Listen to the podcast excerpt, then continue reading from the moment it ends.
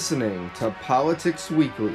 to uh, be big underdogs uh, in the race uh, for the uh, the presidency. One of them is uh, joining me today. we cannot survive all those systems. what's going to happen if you legalize it completely Politics Weekly is a podcast on politics, news, and principles.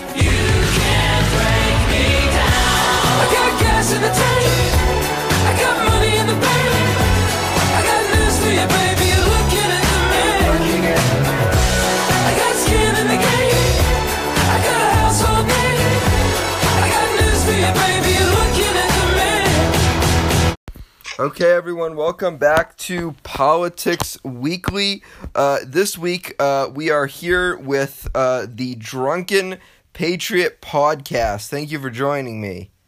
Oh, thank you for having us. Yeah, thanks for having us, man. Uh, so, before we get into the news, uh, tell us a little bit about uh, your political affiliation and what you do on the Drunken Patriot podcast.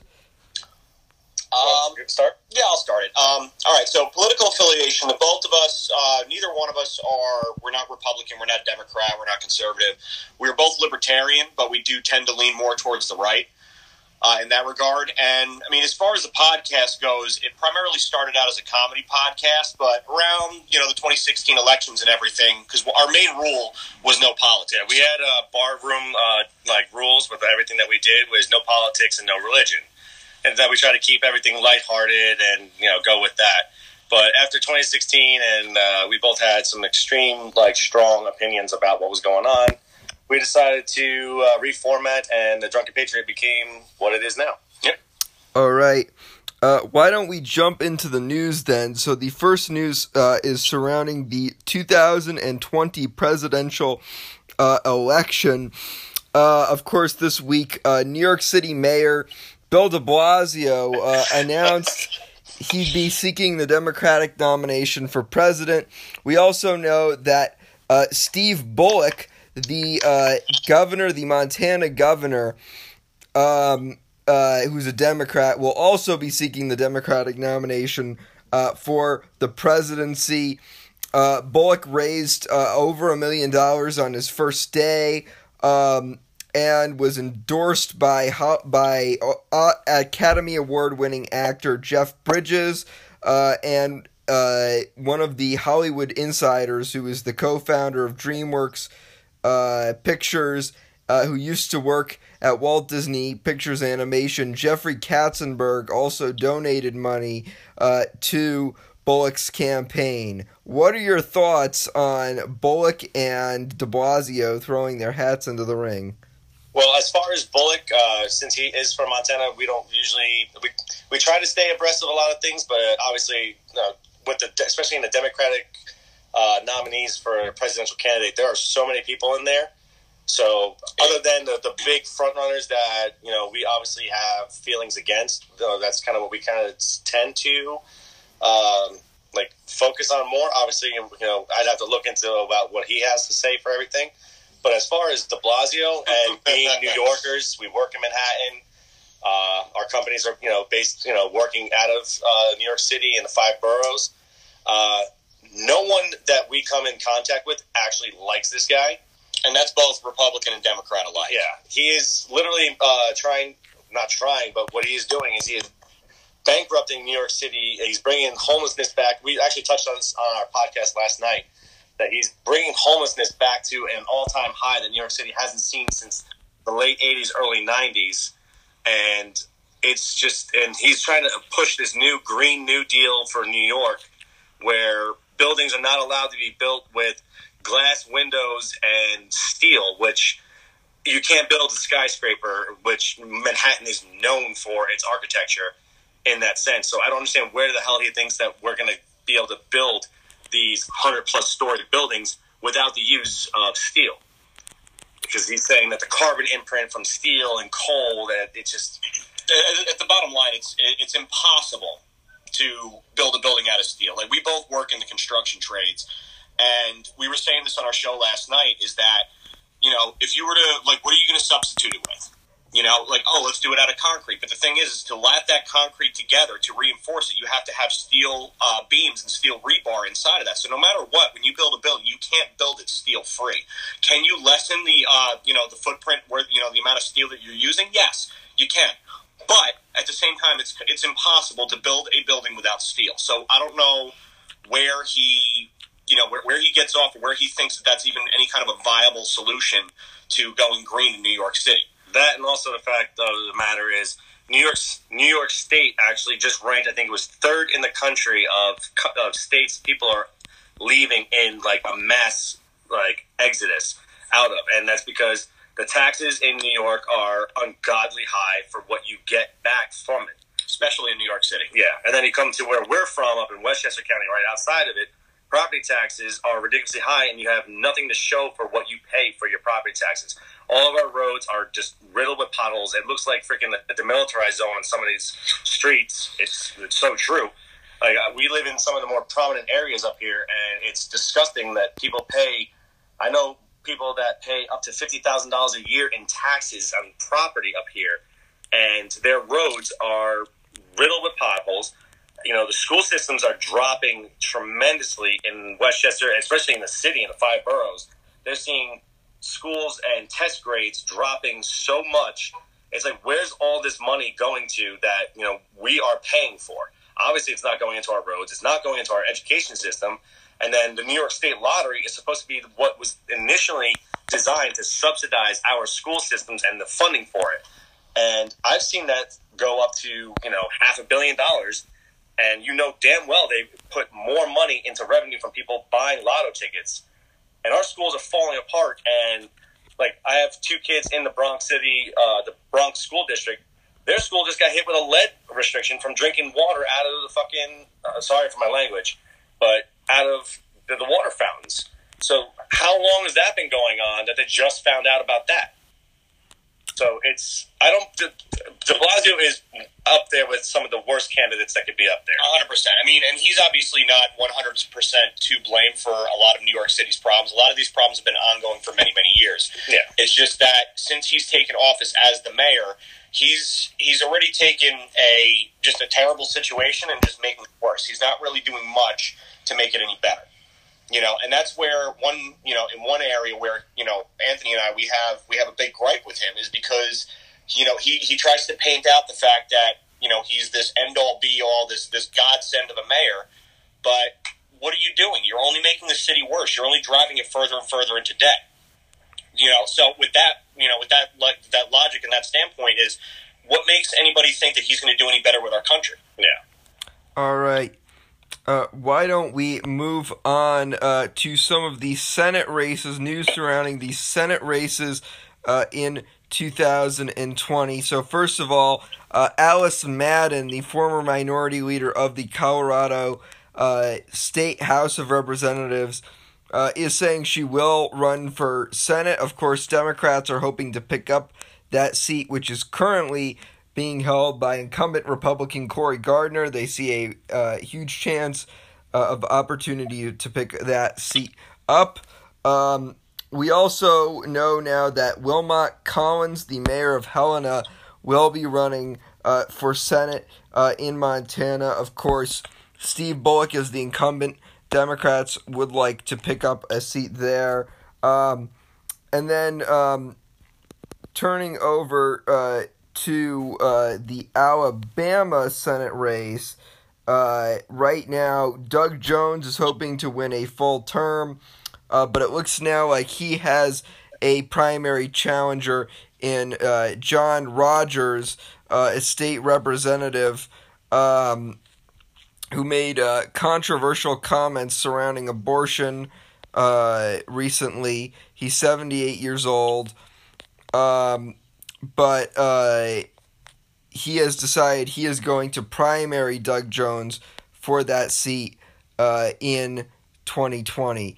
What are your thoughts on uh, all this news? Uh, like we said before, a lot of the senates that are outside of us, we pay attention to a lot of our state. I know it's it's kind of hard to keep up with everything, but I definitely would see that. Um, who is it that's running in Alabama? I have a feeling that being, especially with everything, the climate going on there, I think even in Alabama that that's going to be overturned because I don't see uh, everyone in Alabama looking at that abortion law that was just passed to being something that can be one, you know, realistically being actually upheld. It's bullshit throughout the throughout the whole entire thing. You know, they're saying they're not going after women, but they're going after the doctors to perform it. I think it's ridiculous to go that far to regulating something like that. Well, we'll get to that story. Yeah. Um, yeah, well, I know that's going to be something that's going to be touched on, but as far as that Senate seat, I have a feeling that if they're going to push the abortion thing and back the governor and what she uh, signed into law, I have a feeling that that seat will get thrown out and uh, it'll be lost. All right. So why don't we move on to the Alabama abortion bill story? Uh, so um, Ivey, of course, uh, of course, in the um, recently Alabama passed a bill in the state legislature uh, in both houses uh, to um, ban nearly all abortions, um, with the exception of the woman's life being in danger. Uh, the bill makes no exceptions uh, for uh, rape or incest. Uh, the bill was signed into law by the the governor Kay Ivey and has been making a lot of national uh, news lately, uh, with many saying that it should be overturned. Uh, the ACLU um, has said that um, the ACLU has said that they will fight to make sure it doesn't go into law. Um, uh, but recently, um, Missouri followed suit with the legislature passing a similar law, which was signed into law by uh, uh, by Governor Mike Parson.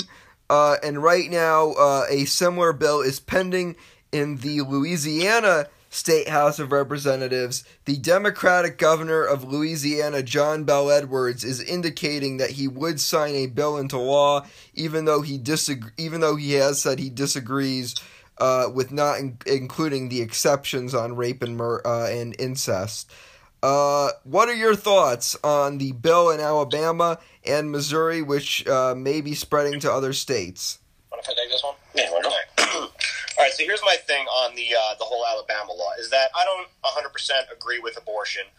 Um, I do agree that it should be allowed in the case of you know rape, incest, or if having the child is going to endanger the life of the mother and or the child being born.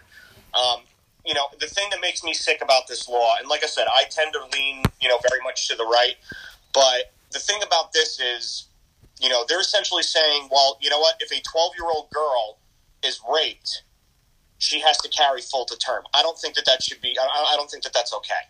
And the point of the matter is, is when you ban it across the board like this, when you have women that are, you know, become pregnant due to rape or incest or something like that, is, you know, because now they don't have that that uh, that resource to be able to go to and say, okay, I need to take care of this thing. They don't have it, so now they're going to seek other channels. They're going to go through it by illegal means. They're going to go by, through it by, you know, by I guess less than sanitary or like just they're going to be doing it in back alleys and you know just based into people's houses getting you know getting these abortions done and it's not safe you know and that's a big problem and I think to a degree that this whole law was passed by the governor in a, in a knee jerk reaction as to kind basically to kind of counter everything that's going on in the current geopolitical climate with the you know the right versus the left and I like the abortion thing is always a hot button topic.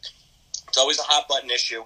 And like I said, I think this is a knee jerk reaction to basically, for lack of a better way to put it, stick it to the people on the left and say, hey, we're passing this law because you want to pass.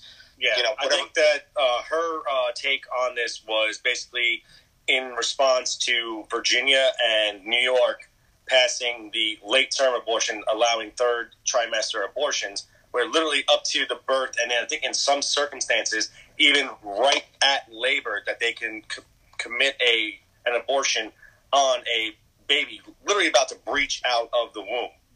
And I think that's kind of like where she was going with that was like, well, if they're going to do something extreme like that, then you know what? We're going to take it off the, the board completely 100%. And like Joe says, I feel the same way in the sense of that I don't agree that abortion should be illegal in all forms. There are certain circumstances that do dictate when you need it to happen. And I think there should be some more regulation. I don't think minors should be able to be allowed to walk into a clinic and have an abortion without parents' knowledge because my daughters, if they went to a hospital, they would need parental or guardianship to make medical decisions on them. How is that legal that they can walk into a clinic and then now they are now allowed to make their own medical decisions?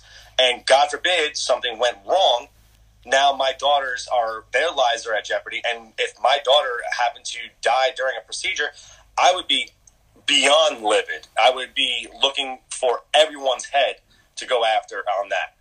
And I think that there needs to be an accountability for these kind of things that you can't just say like, yeah, everything can be this way and nothing could be this way. There, there is a middle ground, and people have to understand that if you are super religious and you believe that someone's going to go to hell for their choices, but you know what? That's their decision, and they have to meet their maker or you know your maker, whatever you believe. That if they go there, they have to they have to face you know the music at the end of the day.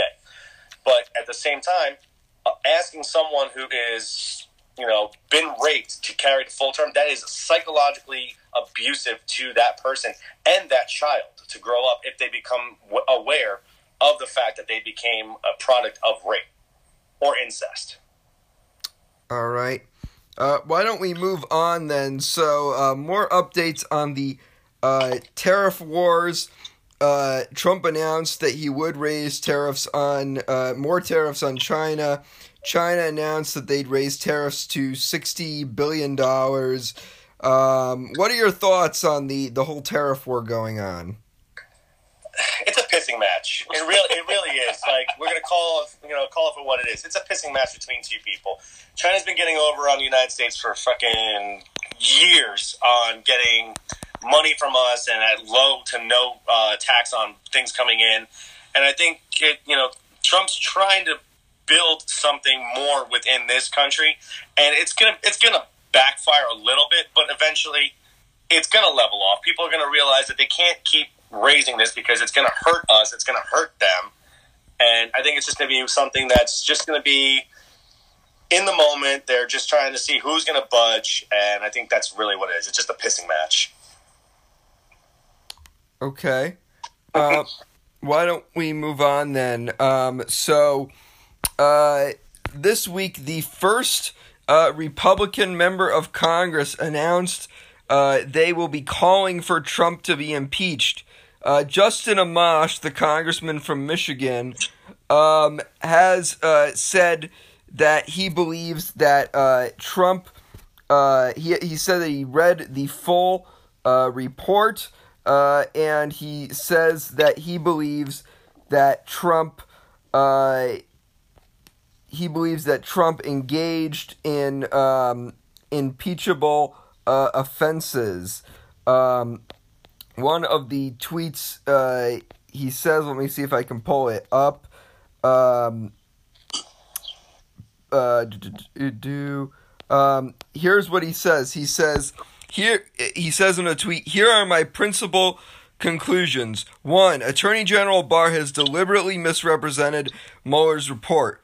Two, President Trump has engaged in impeachable conduct. Three, partisanship has eroded our system of checks and balances. Four, uh, few members of Congress have read the report. Uh, Amash is now saying he thinks Trump should be impeached. Uh, he doubled down on it today, saying people uh, who say there was no underlying crimes and therefore the president could not have uh, intended to illegally obstruct the investigation and therefore cannot be impeached are resting their argument on several falsehoods. Um, uh, right now, Mitt Romney, the Utah senator who is also the former Massachusetts governor and 2012 uh, Republican nominee for president, is saying he disagrees with Amash, but uh, calls him uh, courageous. Donald Trump uh, is firing back uh, at Justin uh, Amash's uh, claim. Um, he's saying, um, let's see if I can pull it up.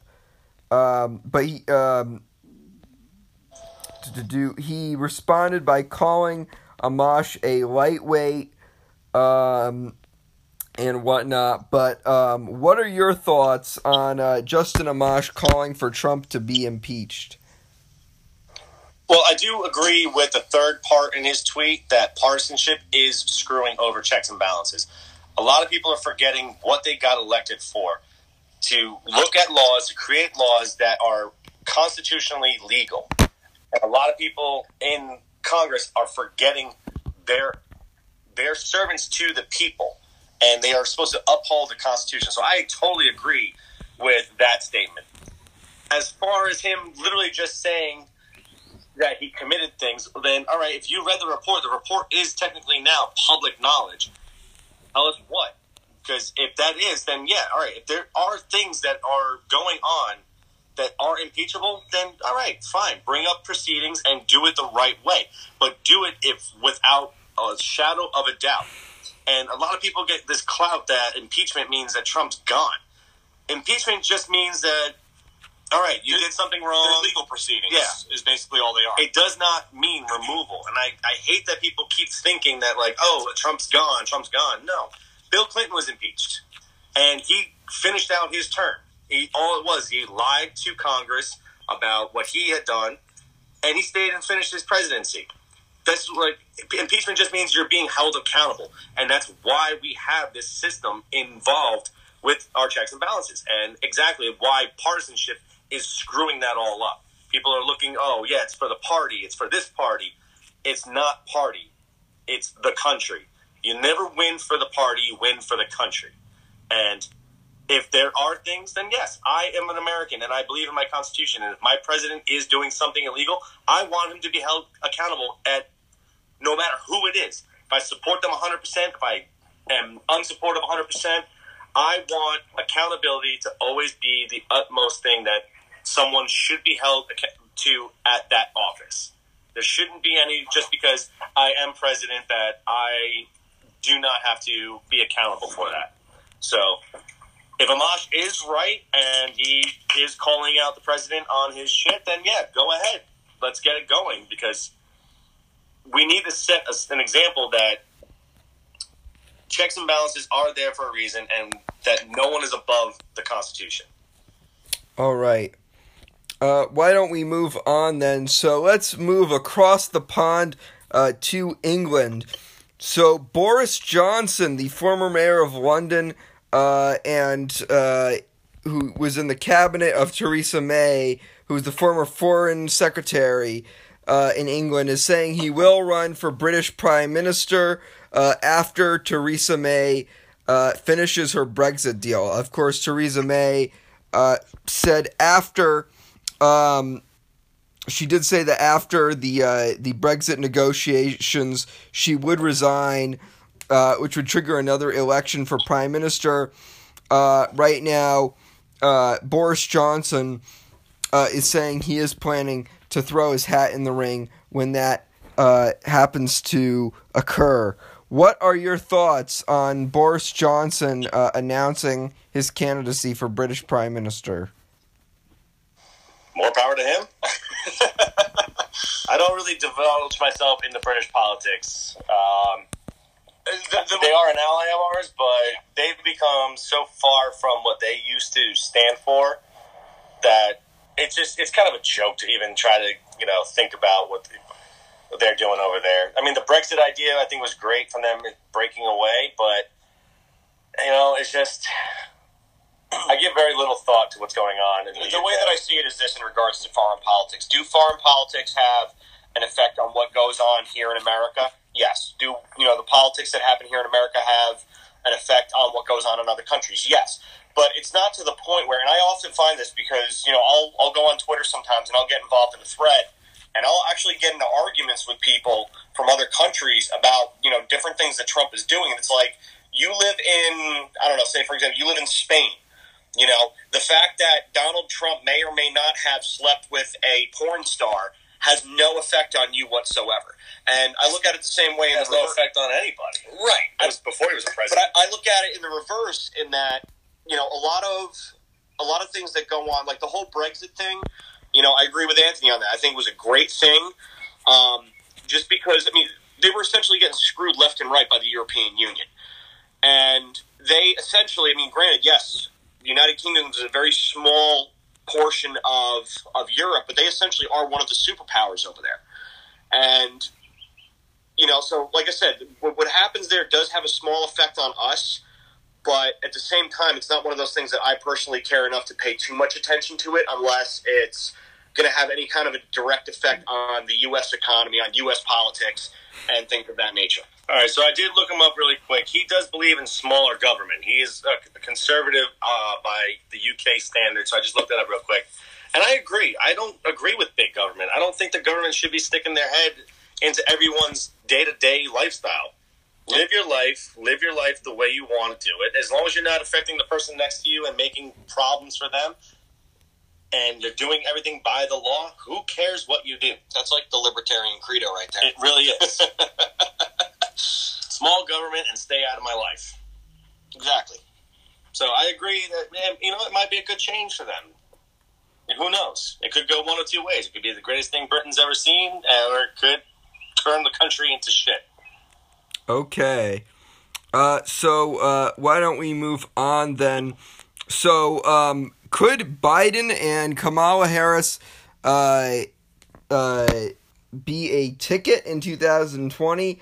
Uh, many people are suggesting that the former vice president and the current California senator, both of which are considered top contenders for the Democratic nomination for president in 2020, could share a ticket together uh, in uh, the field uh, in 2020. Um, Senator Kam- Kamala Harris, however, uh, was not too keen uh, about the uh, about the idea. Um, uh, she said in a uh, she said in an interview. Uh, let's see if I, she says, "quote I think that Joe Biden would be uh, a great running mate as vice president. Uh, he's proven that he knows how to do the job, and there are certainly a lot of other candidates who would make for me a very viable and interesting vice president." Uh, what are your thoughts uh, on the idea of a Kamala Harris Joe Biden Democratic ticket in 2020? Uh, and what are your thoughts on uh, Kamala Harris's response to potentially being a running mate to Joe Biden? Um, well, here, here's the thing: is that Joe Biden definitely, hundred percent across the board. I think everyone can agree is the front runner for the Democratic Party. Um, which you know, kudos to him. Good for him. You know, he. I mean, I'm not going to say he has the most experience, but he's been He's been there. he's been there. You know, the man's been in the White House essentially. Um, so, you know, I give the man credit. Listen, you want to run for president? Great. Best of luck to you. Do I personally think he has a snowball's chance in hell? No, he doesn't. Um, and the reason for that is because he, he, he does have a lot of underlying scandals that I know for a fact will come to light once the uh, you know presidential campaigns begin. You know the fact that he was a part of the whole Fast and Furious thing under Obama. Um, there's that whole uh, what was that the scandal with his son in the Ukraine? Yeah, his son's company uh, moved over to Ukraine to, you know, I don't know what, what it was all about, but apparently the Ukrainian government uh, got on him and said, like, what you're doing, you can't do it here. And Biden stepped in and basically said, either you allow it to happen or we're going to pull out and you're going to have to deal with Russia all on your own. And that is a complete overreach of, uh, you know, vice presidential or even pres- presidential power. That's completely going against everything that we are about. We keep our allies tight because they're the people that we need overseas. And to do something like that, to call out something like that, that is an egregious overreach of power. And that's going to come to to come to light if Biden does make this run because it's already come out a little bit and that's going to be a nail in the coffin against him because people can look at that and sane people that aren't just going to be anti-Trump, people that actually really care about politics are going to be like, well, if he does that while he's a sitting vice president, what's to say he's not going to overreach his power as president in this country? What's to say that he's not going to try to pull something like that? and I think it's it's a very very bad thing for him to even try to even do something like that, and even think that it was even a justifiable thing is just beyond me. And let's also go with the fact that he has all these like very creepy photos of him out there smelling on people, and he does not think it's wrong. That's the thing that really blows my mind. And I don't understand how everyone that's been a part of the hashtag Me Too movement doesn't look at what he says. And he says he doesn't feel like there's anything wrong with that. You're invading someone's space, and a lot of these people are, you know, underage, and that to me, like that, just turns my stomach to even think that he can justify and think it's not a bad thing. So I don't know. I, I have a feeling that's also going to hurt him big time because there's going to be a lot of people, even in his own party, that are going to use that against him because they're going to stand up with the Me Too movement. So they're going to gain ground there. And I know Trump, for one, is definitely going to call him out on it because he's already called him Creepy Uncle Joe. No offense. But, you know, so I just see that that is going to really hurt him. Do I see them too as a contender, as a, you know, presidential and vice president? Yeah, I think that could be something that could be a viable thing. But I think Kamala Harris has her own views of what she wants to do, and I think she wants to do it on her own, you know, her own path, and not be part of the Biden Obama administration. All right. Uh, let's move on then. So, could we potentially be going to war with Iran soon? Uh, Trump uh, is indicating uh, we may. Uh, Trump uh, said on uh, Twitter um, uh, right after a uh, it was reported that a rocket landed less than a mile from the U.S. Uh, embassy uh, in uh, Bangladesh's um, green zone. Donald Trump put out a tweet that said, uh, "If a quote if Iran wants to fight." That will be the official end of Iran. Never threaten the United States again, uh, he said in a tweet. Um, uh, what are your thoughts on uh, Trump threatening war with Iran? Um, well, first off, I think to one degree he's definitely flexing muscle. Um, I'm not going to say it's nothing more than that because I do actually believe that Trump has it in him to say that if Iran does attack us, like you know, legitimately attacks us, that he will take the fight to them. Um, you know, the thing is though, is that the I forgot where I was going with this. I'm sorry. Um, to kind of backtrack a little bit, is that uh, to a degree, yes, I think he's flexing muscle, but at the same time, I don't think he's playing around. And one thing that we can, uh, I think we can say about Trump, and actually Trevor Noah just recently said this, is that so far the man is keeping to every promise, you know, that he's that he's made. Yeah, I was surprised to see him actually say Um, that, considering he's been such a critic of him. Exactly. And I think this is something that, you know, especially when it comes to the United States, when it comes to our national security, because so far he doesn't seem like he's playing around when it comes to our security, our borders, our sovereignty, um, you know, and, you know, all that overall. So I think if Iran legitimately attacks us for any reason, I could definitely see Trump taking the fight to them. Do I want to go to war? No. As a war veteran myself, um, I don't want to see my brothers and sisters in arms going back to fight you know, another war, whether it be our war or somebody else's war. I don't want to see that happen by any means. But I do fully believe that Trump will, you know, Yeah. Trump has also uh, made it clear that he does not want to do war. He does not want to put us through another, you know, twelve, you know, plus years of fighting in a combat area that we, have we've no been at war for 18 years. now. Yeah, so he doesn't want to, and I think that what he is basically saying is he's not going to give into threats and all that. He's going to do exactly what he did the last time. He's just going to carpet bomb the area, and he's going to just deal with it that way. He's going to basically send them back to quote the Stone Age. You know, that's kind of you know an insensitive thing, but you know he's gonna he's not going to put boots on the ground in that area anymore. He's already pulled out so many people from the Middle East, and I don't think he wants to rescind on that. He's been so hard on bringing troops back home and not having them fight an unjust war at this point. Because now we're not doing anything with that that whole area.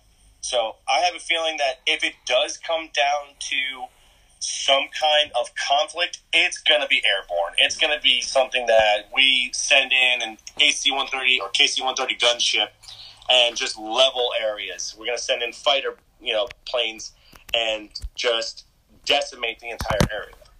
I don't think it's going to be a boots in the ground war again. Well, I could I could see this, and I will say this in regards to Iran is that if you remember back during I believe it was the seventies, um, they were very much uh, westernized. Yeah, they were. You know, the, the people were very you know westernized, and then I believe it was I could be wrong on this. I want to say it was like the late seventies, early eighties. The um, you know, essentially they became their their government became very religious based, and that's when they started making it law. You know, basically the Quran and Sharia law was the law of the land, and you know, with that, I could see if basically, or this, this would be at least what I would do, is that within that country, if say for example we were to target Iran after they you know attacked us, I would target essentially their entire their entire government.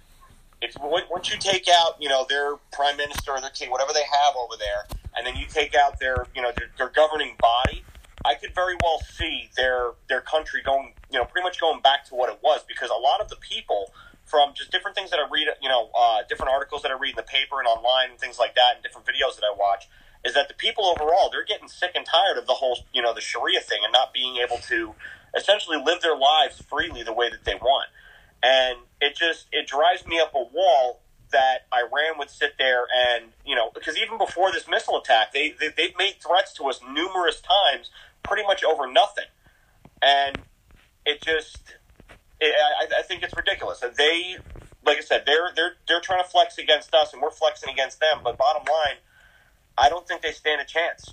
You know, because I, I, I've been in Iraq. I mean, not that Iraq was anything in comparison, like they pale in comparison to what Iran has militarily.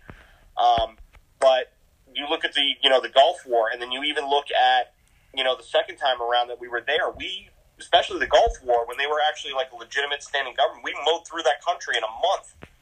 You know, and I could very easily see us doing the same thing to Iran. All right. Uh, let's move on. So, uh, Trump could be uh, preparing to potentially pardon uh, soldiers uh, accused of war crimes. Uh, Trump is indicating that he may be um, uh, he may be pardoning around the Memorial Day weekend. He may be pardoning multiple uh, veterans uh, that are currently facing charges for potential uh, war crimes. Uh, one of them uh, happens to be uh, Special Operatives Chief Ed Gallagher uh, of the Navy SEALs, uh, who was uh, charged, uh, who was facing charges with shooting unarmed citizens uh, and killing an enemy captive with a knife uh, during his time while he was deployed to Iraq. Um, what are your thoughts on Trump potentially pardoning these people? Well, I'm going to start off by saying this: is that I, I actually just started to read up on this today, so I'm not too educated on the subject. But um, the thing is that makes me mad that I'm seeing is that there's a lot of backlash against Trump for doing this. Like, oh, you know, he's par- he's pardoning these people who committed war crimes and so on and so forth. And it's mostly people on the left that are, you know, giving him the backlash for it. But they, those same people, didn't say anything about Obama when he pardoned uh, Bradley or Chelsea Manning or Bowe Bergdahl for the crimes that they committed. You know, you had Bradley Manning at the time essentially leaked, you know, classified documents and secrets and you know uh, things like that, and Obama pardoned him or her, however you know, depending on Him at the time. him at the time. Um, and Bowe Bergdahl, the, the the guy went AWOL from his post. Yeah, deserted his post in the middle of the night It- yeah, and led to a squad of people going out looking for him. Right, Which like- people ended up losing their life looking for someone who deserted their post. in a, you know in the middle of, of of a foreign country and when you when you do that i mean obviously they don't do it anymore but way back when the punishment for desertion was death. And the bottom line is is that he he deserted his post and it took several multitudes of patrols to go out and try and find him. And a lot of people got wounded and or killed you know but obama pardoned him and you know there was no backlash about it from the people on the left.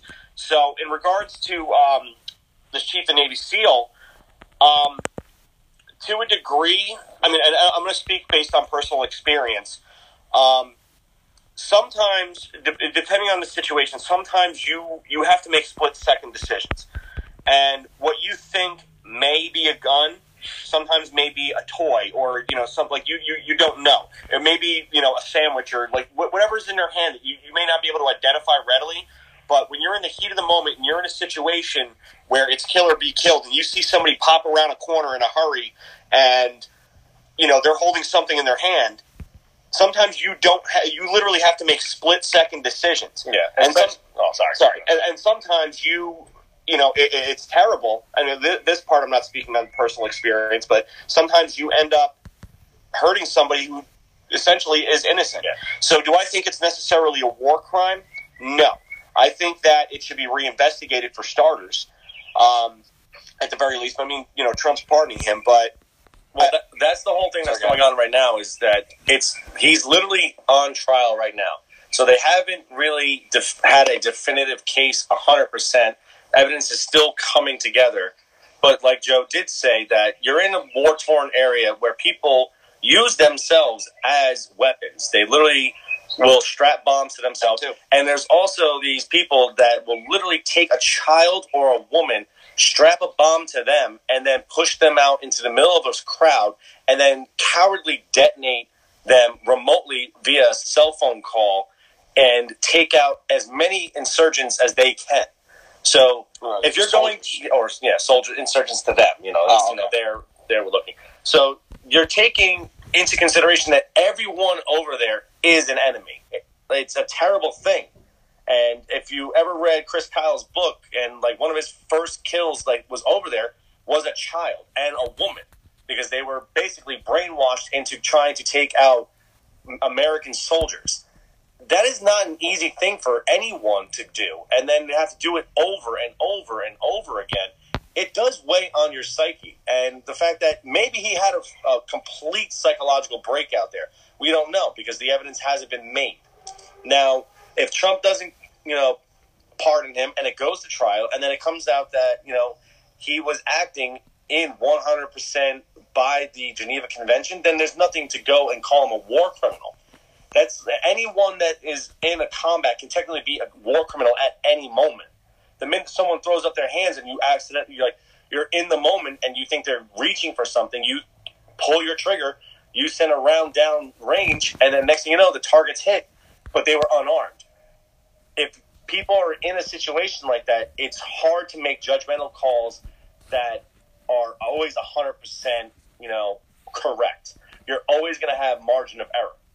And to say that maybe that's what happened with him, we don't know because it's not been made readily available to the American people. All we know is that he's allegedly being brought up on charges for killing unarmed people. If that does come to it, I don't think he should be pardoned. If he legitimately went out there and as a, a goof and just to have fun and decided to pop off civilians, hell no. Keep that guy in the stockades. If anything, execute him. I'm sorry. I'm going to go that far because that is Yeah, I agree with you. absolutely disgusting. All right, why don't we move on then? So, former uh, President Jimmy Carter uh, fell and broke his back uh, in his home in Plains, Georgia, on Monday. Um, Carter is saying that he is uh, recovering, uh, but he was unable to attend Sunday services uh, this Sunday. Uh, President Trump wished him recovery on Twitter, saying, quote, wishing former President Jimmy Carter a speedy recovery from his hip surgery earlier today. He was in such good spirits when we spoke last night. He will be fine. What are your thoughts on Jimmy Carter uh, on his injury? Well, I'm not going to lie to you, um, and I kind of feel like an idiot for saying this. I thought he died already. No, I. Uh, I mean, I hate to laugh about it, but the man is uh, he is a true humanitarian. He served his country as president, and then after that, he got heavily involved in Habitat for Humanity, and he is out there still every day he can, still doing that. And I give that guy a lot of credit. I give him. Like he, he- the guy that doesn't deserve, doesn't have to do that, and he goes out there and does it. And I, I tip my hat to a man like that. That takes com- like an amazing amount of strength to be as old as he is and still go out there and swing a hammer and uh, build houses and everything that he does. So I, I, I hope he gets better, and then I, I hope he gets uh, you know well fast and gets back to what he loves. All right. Uh, so uh, we reported a little while back that there was an, a comic uh, around uh, Alexandria Ocasio Cortez made from a third party comic company. It was called Alexandria Ocasio Cortez uh, and the Freedom Force New Party Who Dis. Uh, it was from uh, a third party comic book company called Devil's Due, but now uh, DC Comics, uh, the character, the owners of characters like Batman, Superman, and Wonder Woman, uh, have now sent them a cease and desist, um, and uh, they are saying that the image on the cover featuring AOC as uh, what was supposed to be allegedly a parody of Wonder Woman looks too similar to Wonder Woman, and they must now change uh, the design. Uh, it looks like you guys are pretty excited to talk about this. Uh, so, what are your thoughts? She is the furthest thing from Wonder Woman. She is the biggest joke to hit the pol- Well, I will say spectrum. this: she she is a cartoon character. Oh, she definitely is a character for sure. she uh, she she definitely hits co- close to home for us because uh, right about where we live at, that's her district. Uh, we don't live in her district. We're, we're like we're, we're, we're right right on the outskirts of it. We're right there. Um, but Every time she opens her mouth, it's like it's like nails on a chalkboard, and not just her voice. It's just the the the uninformed and just illogical thoughts that come out of her mouth. And she's an economics major, and she pushes the whole socialist thing so hard. If you paid attention at one class in economics 101, socialism will always fail. And it's ne- and oh, but of course, in the everything that comes back to it, it's never been implemented right. No, it's always been implemented right. It's just always been abused, and then it's it's because it's an easy system to abuse. exactly is what it is. That's that, that's why. So it's it's always been done right every time, like you said. It's just very easy to abuse. And the problem is, is that when her, I remember when her Green New Deal came out, and she first uh, she first put it out there on uh, on her website. Um, people started tearing that thing to pieces as far as the things that were contained within it. And she, uh, like her or her staff or what have you, they ended up taking it off the website and said, "Oh, that's not the real thing. It was put up there by mistake." Um, which uh, it, to me is just comical. Uh, you know, and then another thing, this has been a big thing too that's been out recently, is um, I want to say within the last several months, uh, she was doing an interview. I forget who she was doing it with, but she said essentially that we have 12 years left before the world ends. Um, so there's been a lot of backlash and a lot of criticism based on that. And she came out and said, "Oh, I didn't mean like you know a definitive 12 years. I just threw a number out there." But at the time when she said, "I just threw a number out there," if you went to her Twitter page, she had she might even still have it there. A pinned tweet at the top that basically says, "We have 12 years left before the world ends," and it just she she's constantly contradicting herself which it, it's just it's absolute. Oh, matter of fact, we just checked it. It actually is still pinned to the top of her Twitter page. It says we have 12 years left to cut emissions in half. Um, but yeah, it's just it, it, at first for me, it actually angered me to see how much she contradicted herself. But now it's at a point it's almost comical. For me, it's it's entertainment at this point. Yeah, it, everything that like comes out of her mouth, it's just like, Do I will say this? Do I think her heart is in the right place? Yes. of course, and that's the thing with people that associate with the quote socialist movement is We'll go they- as far they say progressive. Oh, yeah, we'll go progressive, whatever you want. Progressive is the same thing. Socialist. It's yeah, your heart is always in the right place, but it does not work. You're going to overtax people to a point where they're impoverished. You can't tax people into prosperity. The only way you make people more prosperous is by allowing people to keep more of their money, to spend their money into the society. So the fact that she's calling for what sixty percent for people that make under at ten million and over seventy for ten million and over, it's like it's how do you look at yourself in the mirror and say, okay, you have to pay all this, but now I'm making this amount of money, but now my money's tax free because I'm you know a government employee for the rest of my life and I collect this. So why isn't she giving her money away left and right. She's not. She's stockpiling it. She's going to love that paycheck. Who wouldn't love that paycheck for the rest of their life? Right, and to kind of backtrack to more specifically answer your question about her being depicted as Wonder Woman or something similar, um, do I think that she should be held on that kind of a pedestal or even depicted as such? No, because to be honest, she really hasn't done anything that warrants her to be held to that you know high of a regard. Because if you look at first of all, she cost New York City well, how many thousands of jobs by you Uh, know how 25,000 uh, 25,000 jobs. um, you know, with so many, you know, very high paying jobs in many cases. And the other thing of it, though, too, is that she is hardly ever in her district. Her local offices are basically constantly shut down, and people in her district that are going to her with complaints or concerns, or things of that nature, they can never get a hold of her. They're going as far as going to her office and having to leave post-it notes on the door, and they're getting no response out of it. So, do I think that she should be held in the regard that somebody like a hero like Wonder Woman should be? No, by no means whatsoever. No. Um, you know, so I, I just think it's absolutely ridiculous that there are people out there that basically think that she's some kind of a godsend, and it just it, it's crazy to me. I'm sorry. No, I agree.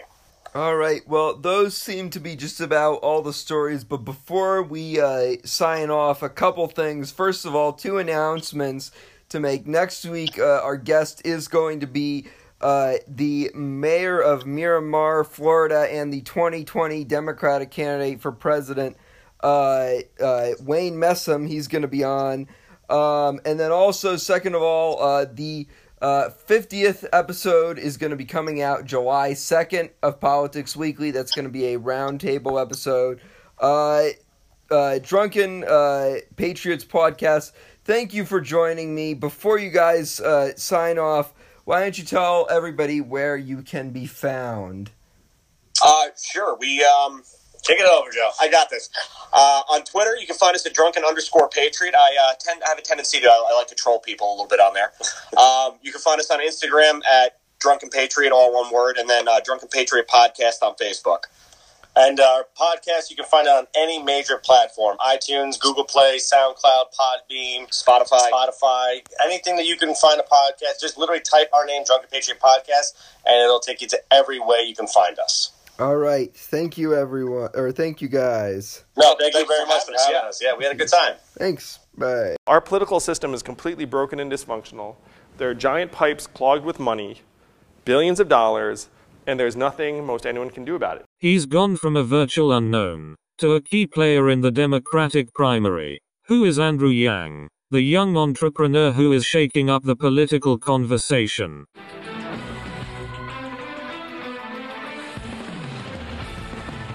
The candidates. Donald Trump has got to be defeated, and I intend to do everything that I can with every other progressive in America, making sure that that happens. Their stories.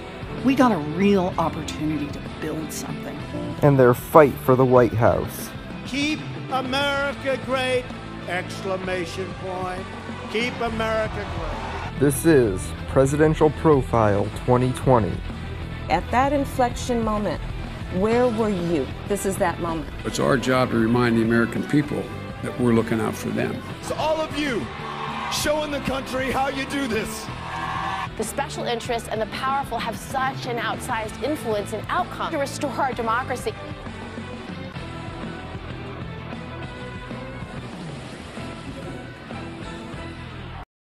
Andrew Yang was born on the 13th of January, 1975 in Schenectady, New York.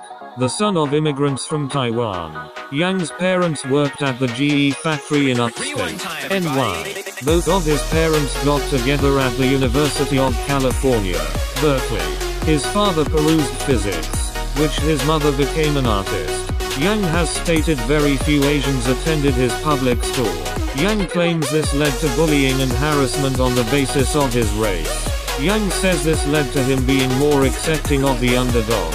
Yang would later being accepted into the elite boarding school Phillips Exeter Academy in New Hampshire. He would later attend Brown University and later Columbia Law School.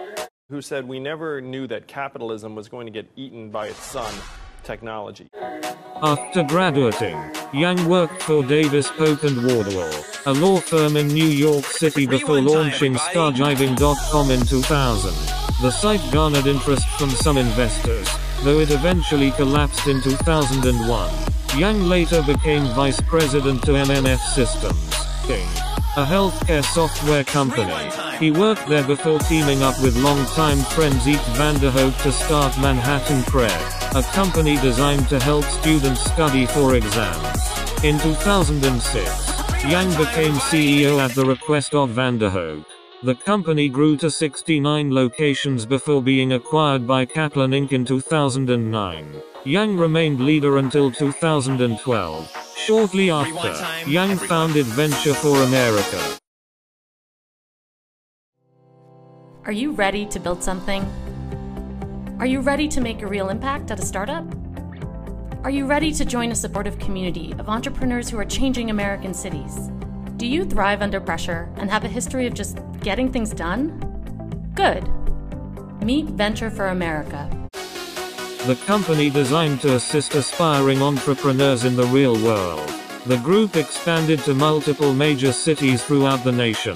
In 2011, it was reported the company had earned Yang over $6 million. A documentary called Generation Startup was released about the group's success. Yang resigned as CEO in 2017. I'm running for president because America is going through the greatest technological and economic transition in human history. In 2017, Andrew Yang announced his candidacy for president in 2020. Yang registered to run as a Democrat. Yang's campaign went largely unnoticed by the public, with most major pollsters not including him in national polling. However, in 2019, Yang gained national attention for his support for universal basic income. Universal basic income is a policy where every citizen in a country gets a certain amount of money free and clear to do whatever they want. So my plan, the Freedom Dividend, would give every American adult $1,000 a month, $12,000 a year starting at age 18. This would create millions of jobs around the country and would allow families and individuals to help manage uh, this historic transition that we're in. The idea would give every law-abiding citizen in America over the 18 $1,000 a month. Yang started appearing on CNN town halls as well. Yang is a self-proclaimed progressive, and supports military non-interventionism, as well as Medicare for all. Despite this, he has gained some support from former Trump supporters, and was controversially endorsed by white supremacist Richard Spencer, to which Yang condemned. Yang has since qualified for the debates and according to Emerson College, is polling at 3% nationally. Now, he hopes to be America's first Asian American president. At, uh, it doesn't seem like the Democrats have been with the working class, people like, like him, and that's his perception. Um, but I got the same uh, perception from union workers here in New Hampshire. For more deeper looks into the candidates, keep it right here on Politics Weekly for more presidential profiles 2020.